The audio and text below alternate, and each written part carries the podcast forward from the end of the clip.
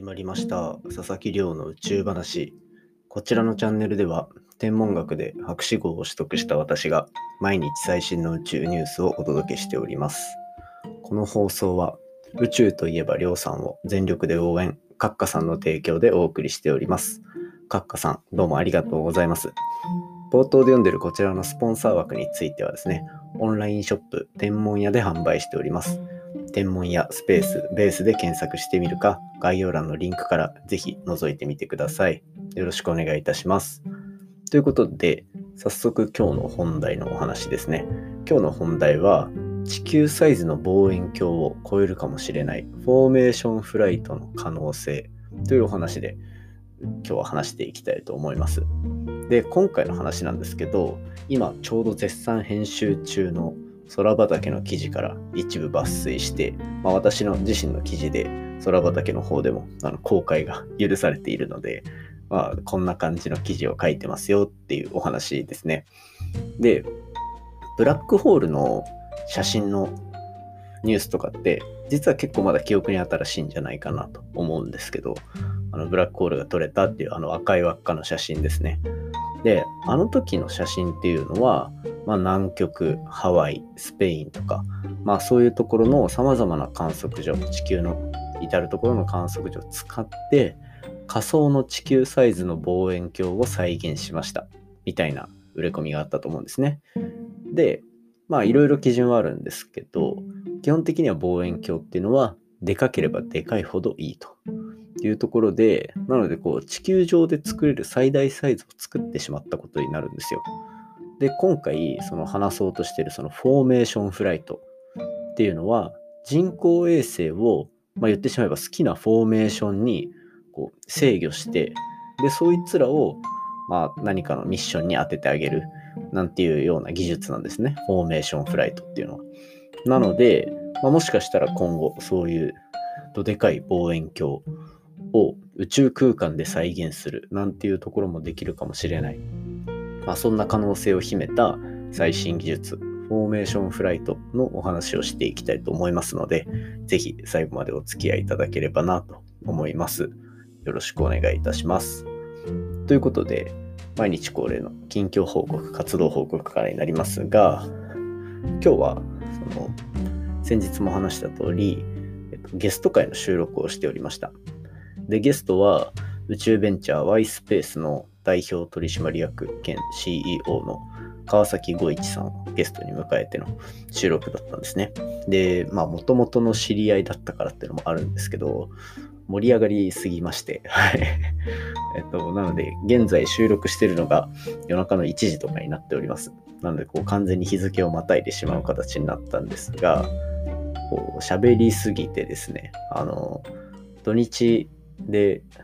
まあ、いつも通りの大体時間ぐらいで収録公開する予定だったんですけど、そのまま公開すると、両方とも30分を超えてしまいそうな感じなので、ちょっと編集が必要かなと。まあ、お互い喋りすぎましたね。普段の会話みたいな感じになっちゃったんで、なのでまあ、こうそこら辺の編集をうまく間に合わせて、土日の公開になんとか間に合わせたいと思います。で、まあ、MySpace の事業はですね、月面を利用した、まあ、宇宙の事業を展開していってるので、展開する予定なので、まあ、そちらぜひお楽しみにしていただければなと思っております。で、まあ、そんな感じで今日やってましたっていうのと、まあ、これもう一つですね、まあ、全然別個なんですけど、今日の話につながる部分は多いですね。えっと、先日、まあ、このポッドキャスト聞いてくださってた方はご存知かもしれませんが、先月私が、まあ、宇宙ビジネスメディアの空畑にで、えっと、書いた記事ですね。そちらがスターリンクっていう、まあ、地球上のに地球上の全てのところの圏外をなくしてインターネット接続を人工衛星から提供しようっていうスペース X のプロジェクトなんですけど、そちらの記事を、まあ、その空畑に寄稿したんですね。寄稿じゃないか。まあ、普通にライターとしての仕事で記事を書かせていただいたんですけど、それが、まあ、スターリンクっていうワードで、えっと、Google の検索1位に上がっておりました。これ結構嬉しくて、その、先週まであんまそ1位じゃなかったんですよ。で、何に負けてたかっていうと、フォーブスの記事と、あとウィキペディアに負けてたんですね。で、今、そこに勝ち始めてるっていうところで、なんか書いてすごい良かったなと。結構、めちゃめちゃ調べて書いたので、労力もかかり、結構愛着のある記事でもあったので、非常に嬉しい結果を残せております。で、まあ、そんな感じの報告がしたかったのと、まあ、スターリンクっていうのは、1万個以上の人工衛星を打ち上げて、まあ、地球の周りを覆うイメージですね。で、それで、こう、世界中の人にインターネットを届ける、インターネット接続を届けるっていうプロジェクトなんですけど、こいつのことは1万個打ち上げて別に制御しない衛星コンステレーションっていうんですよ。で、ただ、その今日お話しさせていただくのは衛星のフォーメーションフライトっていうお話です。なので、こう複数の人工衛星を使ってやるミッションであることには変わりないんですけど、それぞれの人工衛星に対して制御の命令をかけて好きな形に変えるのか、それとも、ま基本的には同じ軌道をぐるぐる回すのかっていうところでちょっと差があるので、今回はそのフォーメーションフライトっていうお話をしていきたいと思います。で、まあ、スペース X の方気になる方は、スターリンクと Google で検索してあげてくれたら一発で一番上に出ますので、ぜひチェックしてみてください。それでは早速本題に入っていきましょうか。今日の本題は、地球サイズの望遠鏡を超えるかもしれないフォーメーションフライトの可能性のお話というタイトルで紹介させていただきます。で、あもうさっきから結構説明させていただいてるので、本題に入る前にだいぶ補足説明じゃないですけど、導入部分は話してしまったんですね。まあ改めて話すと、フォーメーションフライトっていうのは、複数の人工衛星を組み合わせて大きなミッションをこう成し遂げていきましょうっていうような今後注目の宇宙技術の一つになっております。で、まあ、さっき言ったみたいにこれを比較する対象としては何がいいのかっていうとこのスターリンクとかそういうので出てくる衛星コンステレーションと呼ばれる事業ですね。こちらはさっき言ったみたいにたくさんの人工衛星をまあ一定の軌道に乗せ続けてそいつらでなんかこう一つのミッションをクリアしていくとっていう感じになるんですけどフォーメーションフライトに関してはそれぞれの人工衛星をその時その時のクリアしたいミッションに合わせてなんか推進剤とかをいろいろ使って場所を調整しそれぞれの人工衛星がこの位置にあるからできこそできるそんなミッションっていうのをえっとクリアしていきたいのがフォーメーションフライトです。で、この、まあ、方法っていうのを適用することでさ、まあ、様々なミッションに取り組むことができそうですと。で、例えばどんなことがあるのかっていうと、まあ、最初に冒頭で話したみたいな、あの、ブラックホールを撮像した時の、あの地球サイズ望遠鏡って言われてたやつですね。あれは、複数のあの望遠鏡、地上にある望遠鏡のデータを組み合わせると。で、そうすると、例えば、地球サイズのでっかいレンズみたいなのがあった時にある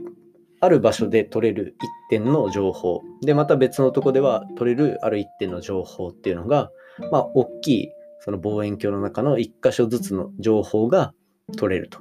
なのでそいつらを組み合わせるとまるで一個のでっかい望遠鏡になっているように見えるよねっていう話だったんですけど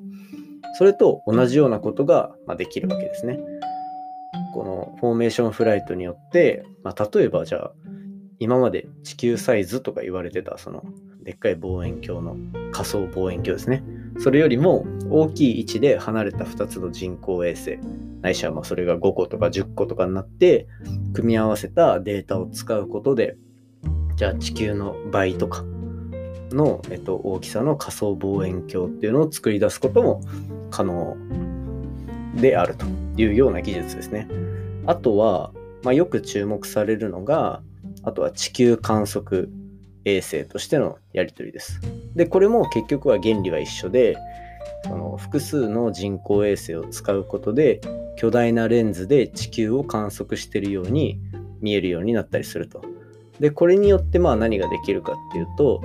今までこの1個の人工衛星で見ていたその地球の姿例えばある一点のある地域をの写真を撮っていたものが複数の人工衛星によって撮られた写真とかが例えば組み合わせられることによって今までにない解像度の写真が宇宙から地球の写真を撮れたりするなんていうことにもつながったりもしますね。あとはこれはどっちかっていうと結構バックアップ的なこのミッションにはなるんですけどこの